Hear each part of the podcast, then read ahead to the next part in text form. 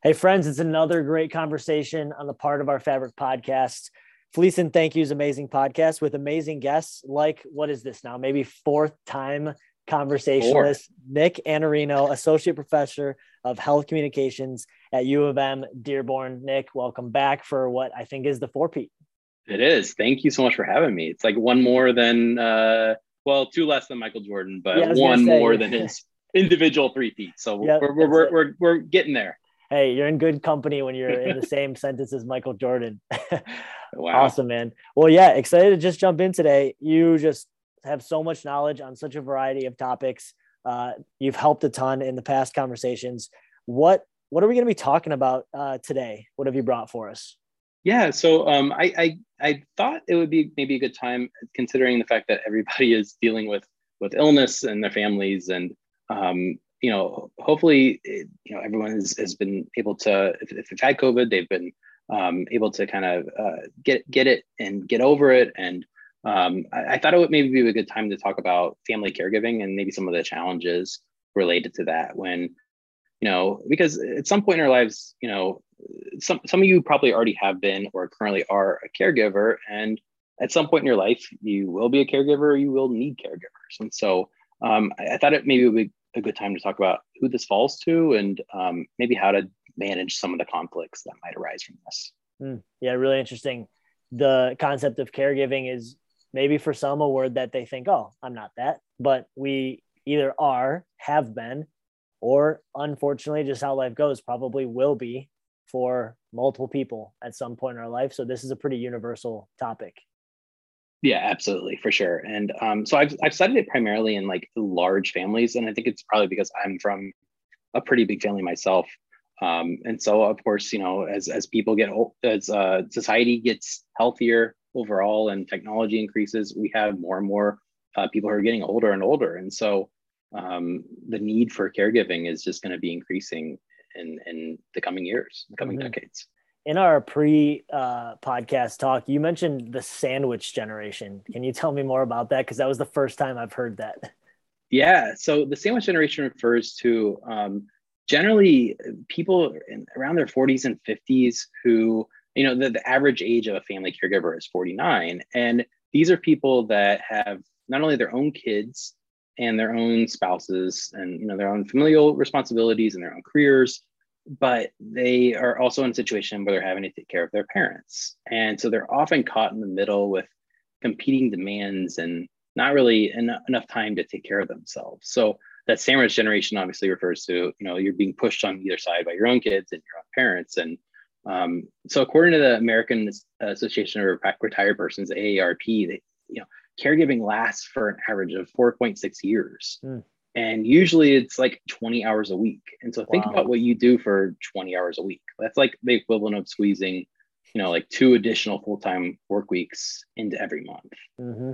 and you know one in five caregivers work over 40 hours a week anyway. And so a lot of times you're in situations if you're an adult um, you might spend more time caring for your own parents than you will raising your own kids. And so um, it's obviously important to help these people. We don't really have a national initiative um, or national like infrastructure to help family caregivers the way we do patients in some cases. But um, you know, it's important to protect the health of caregivers because if they're sick, then the initially sick person is going to get worse, you know, maybe, and uh, the, the caregiver is going to have their own health issues, and both people are going to be bouncing around the health the healthcare system. Mm-hmm.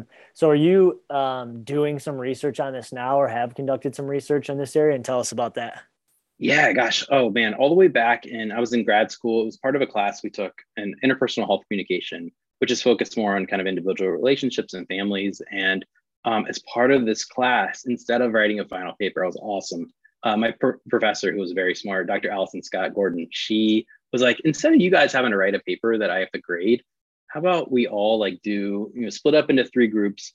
We'll all collect our own data and I will not only get my own publications to get tenure, but so, you know, you guys will get your own studies and stuff, yeah. your own data. And so she's like, plus I don't have to grade as much. So she's smart, a lot smarter than me in terms of logistical planning in that regard. But like, so basically what we did was um, we drove all over Kentucky, all over Ohio, which is from where I'm from originally, um, all over Indiana, and we talked to um, siblings either in like pairs or in like groups of three. But we like we would talk to them individually right? So um, they can kind of you know hear the dirt about each family member and that kind of stuff. And you know saying things they maybe wouldn't talk about in front of each other like if they were in same mm-hmm. together. So we ended up talking to 71 siblings. Wow. Um, from 30 different families kind of about their experience um, caring for a parent who was approaching end of life. And most of my research does deal with like how to have those conversations um, related to like end of life decisions and you know getting an advance directive and, and those kind of things. Um, but yeah what, what we focus on so far is how is involvement this idea of like being involved how is that negotiated among family members? And what happens when sometimes it falls to one or two siblings taking care of a parent? And you have these other siblings who are maybe making excuses for why they can't be there. And how does that mm. you know most involved sibling like respond to that dilemma? Do they um, excuse it? Or do they say well you know oh you know I, I, didn't I didn't care. I can handle everything on my own anyway. Or like they protect their sibling and be like, oh, you know, he's so busy with work and just couldn't handle seeing dad in that state. Or, you know, did they shame or guilt trip them essentially? And and mm-hmm. and essentially like how did they manage? And I might have talked about this before, but how do they manage the task goal? Like how do we take care of our parent, make these decisions, get them the best care possible and allow them to live the rest of their life as fulfilling and as filling away as possible while still protecting their relationship with their siblings their relationship with their parents and everybody's identity right? Because you don't want to call somebody out and make them feel like a bad kid or a bad sibling if they're not um, pulling their weight. And so it's this like weird dance we kind of have to do um, to to negotiate whatever i mean every family has their own definition of like what constituted fair share of involvement. And mm-hmm. so how do we like perceive these violations? Um, and how do we like you know have these conversations in ways that prioritize both like the task goals and like the relational goals? And so that's kind of what what we've been working on.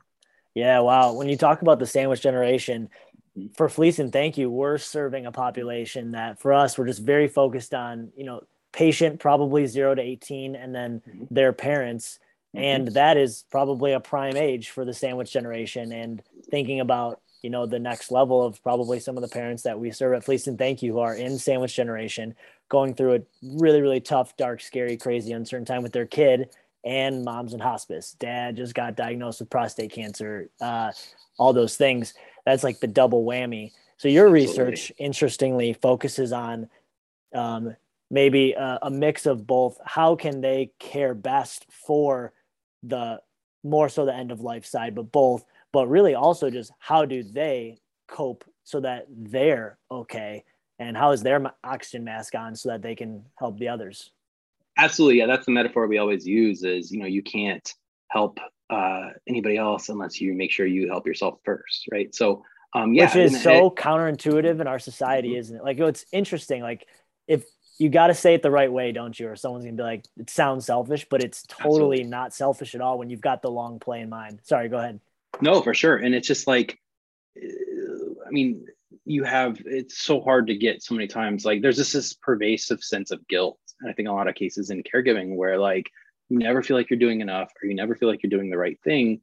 And it's because it's not always the most rewarding, obviously the most rewarding work. And there's so much burden um, you know, obviously in some ways it's, it is rewarding because you can like recontextualize your relationship with your parents or whoever you're taking care of. But also there's, you know, undeniable financial burden. There's emotional burden of seeing your loved one in distress, just the physical burden too of having to just be physically exhausted. But um, it's almost, it's very difficult to peel sometimes people away or to enable them to have the opportunity to go do some sort of self-care, to do some yoga or to like, you know, go sleep in their own bed or whatever. Right. And mm-hmm. so um, what we need is are more interventions that help not only improve the stress level for caregivers and their ability to cope but also to improve like their sense of like self-efficacy or their their like sense that they know what they're doing their sense of confidence in caregiving so that that can help their coping as well right and like improve their skills and improve their coping mm-hmm.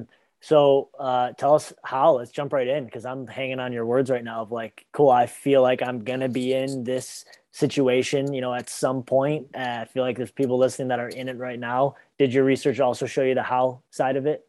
Yeah, and I think I think it's every family is different again, and so we don't always want to just like tell every family to be open about everything, right? Like because some for some families it's that's not always the best advice. Like sometimes um, one of my favorite studies looked at uh, families of lung cancer patients who were terminal, and um, they they recommended that you know like every family would be like, yeah, we, we're totally open about everything. We totally have every discussion, uh, but then they would list like all the ways in which they would dance around certain subjects, and so mm-hmm. they called it being open without talking about it. And so in some cases, in family members, that that's fine.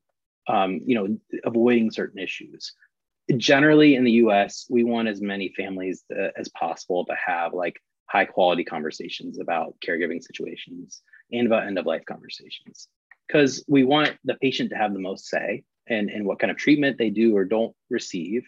And we want siblings to kind of, you know, put it out there about what they can and can't do. I think the worst, the worst thing in most cases is siblings who feel blindsided by people not showing up when maybe they expected them to.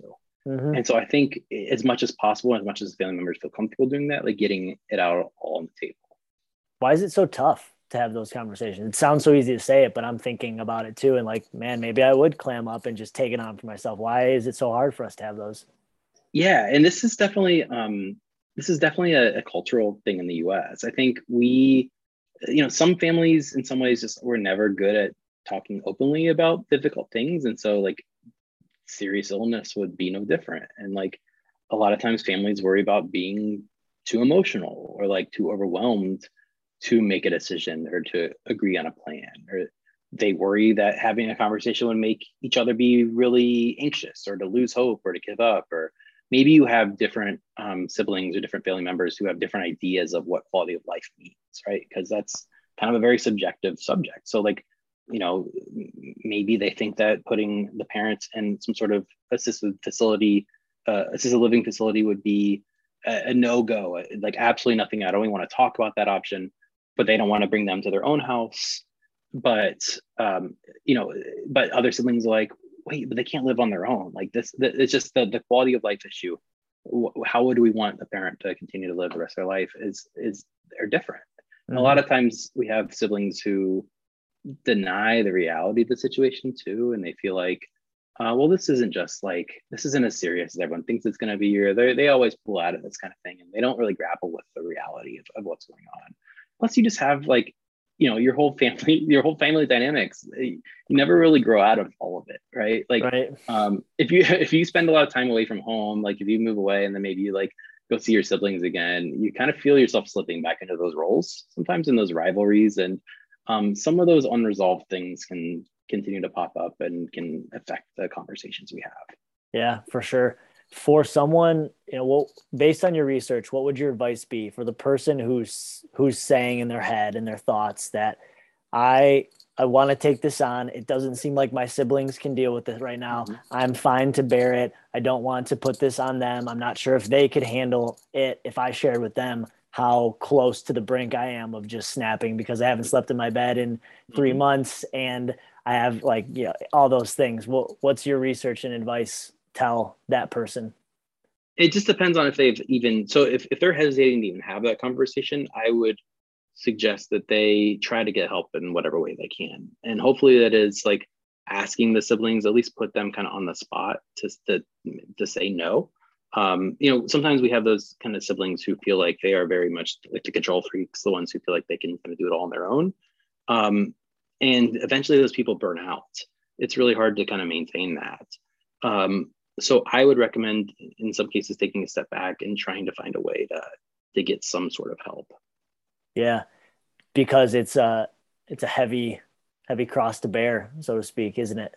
Mm-hmm, definitely. Yeah. Yeah and, and, ultimately you want what's best for the person who's who's ill. And so mm-hmm. um, what can you do to you know if, if you're kind of at your wits end what can you do to maybe supplement the care that that you're providing to your loved one? For sure. For sure. Wow. So you got in a car and just drove around, and that was how this the research initially started. That like you glossed over that, but just the fact that you got in a car, drove multi-state, and found you know seventy-one plus people to interview, and here we There's are. a lot of people. Yeah, sat in a lot of Starbucks, sat in a lot of uh, people's houses who I've never met.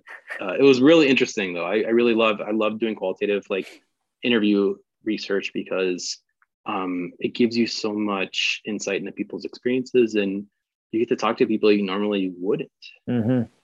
Now, I know part of your research was on kind of the heavier side of like the mm-hmm. end of life piece. And mm-hmm. um, I don't know if you went into like the conversational side of that or again, the caregiver side, how they care for themselves when that is in the picture. And, you know, full disclosure for those listening, just last couple minutes here, but could be a little bit of heavier content. Just want to hear from you, Nick, what the research tells you there, the advice there on that end of life piece, how it worked into your research, and what specifically you learned out of it that we can benefit from.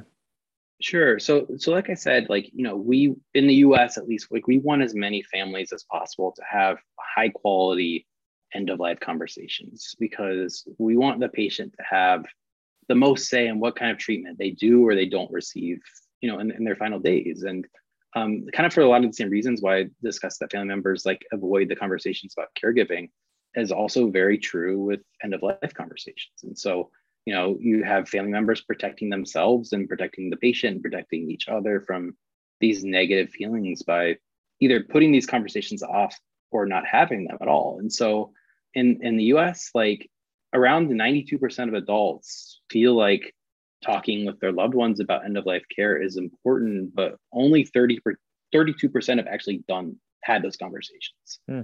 And can you say those stats again? Yeah. So 92% of adults, like they feel like having uh, the conversations with their loved ones about like what they want at the end of life is important, but only about 32% of mm. US adults have actually done so. Wow. It's actually worse. The numbers are worse for getting an advance directive, um, which is part of, you know, if you like have a legal will, right? Um, an advance directive is part of that, that discusses kind of what medical decisions do I want toward the end of life if I have do not have the ability to to make these decisions myself, right? Mm. Um, it's it's like usually formed around um, what medical treatment people do not want, right? So a big part of that advanced care directive is the DNR, the do not resuscitate, right? So if a if a person ends up um, coding or having no vital signs signs, they if you have this documentation on you, you will not be resuscitated or revived, right?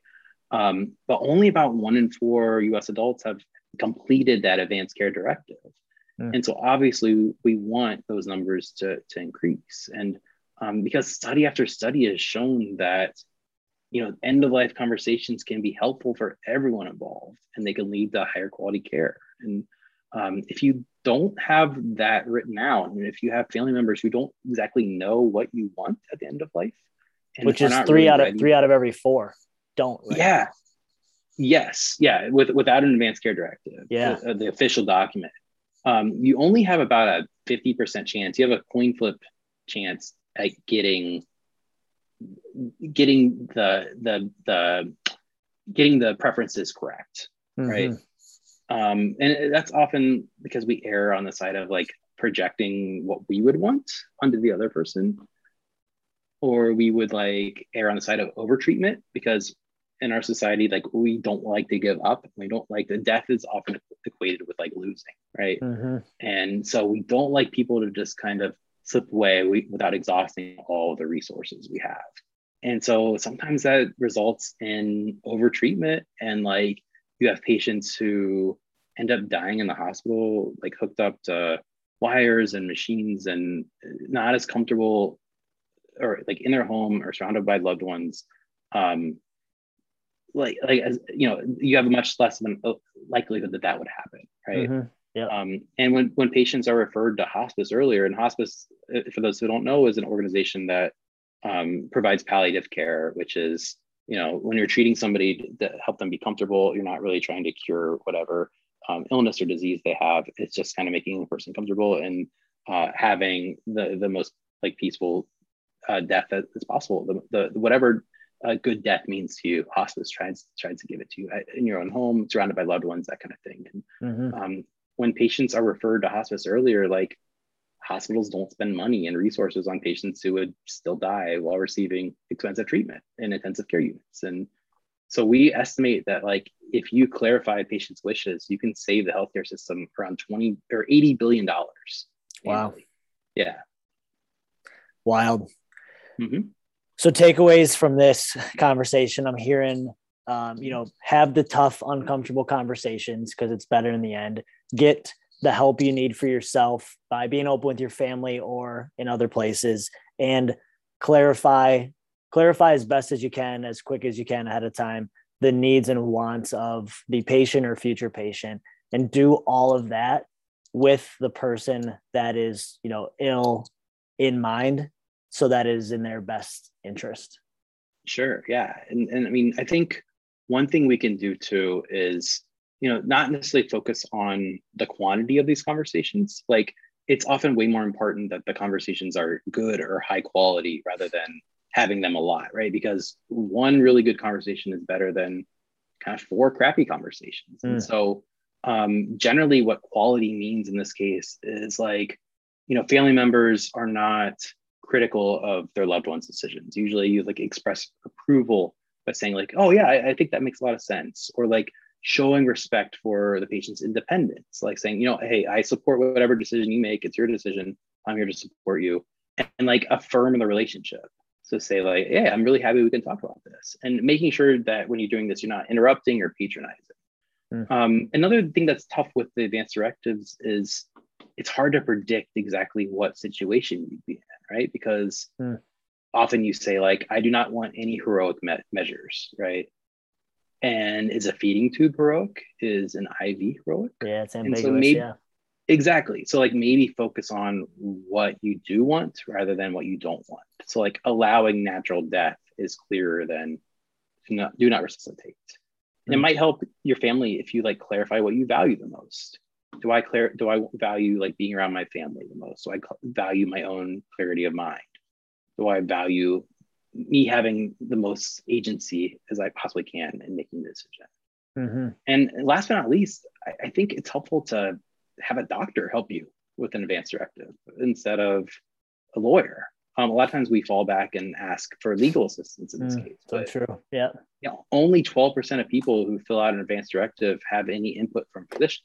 And so like your lawyer should not be writing your medical contract any more than like your doctor should not be helping you with your legal contract. And yeah, so, you wouldn't wouldn't have your lawyer operate on you, right? exactly, right. So like you know, my hope in having this is uh, in this conversation today is um, you know, people like I want people to feel more comfortable having conversations about caregiving, conversations about end of life discussions um, with their family members at any life stage. And as difficult as it might feel like, like this research shows that having these conversations can pay off not only for you but for your family for the healthcare system in the long run. Amazing. Friends, we're chatting today with Nick Iannarino, Associate Professor of Health Communications at University of Michigan Dearborn. Uh, fourth conversation, definitely not the last. Nick, as always, thanks for making time to share the good word here uh, with our audience. Appreciate it. Thank you so much for having me back. Awesome.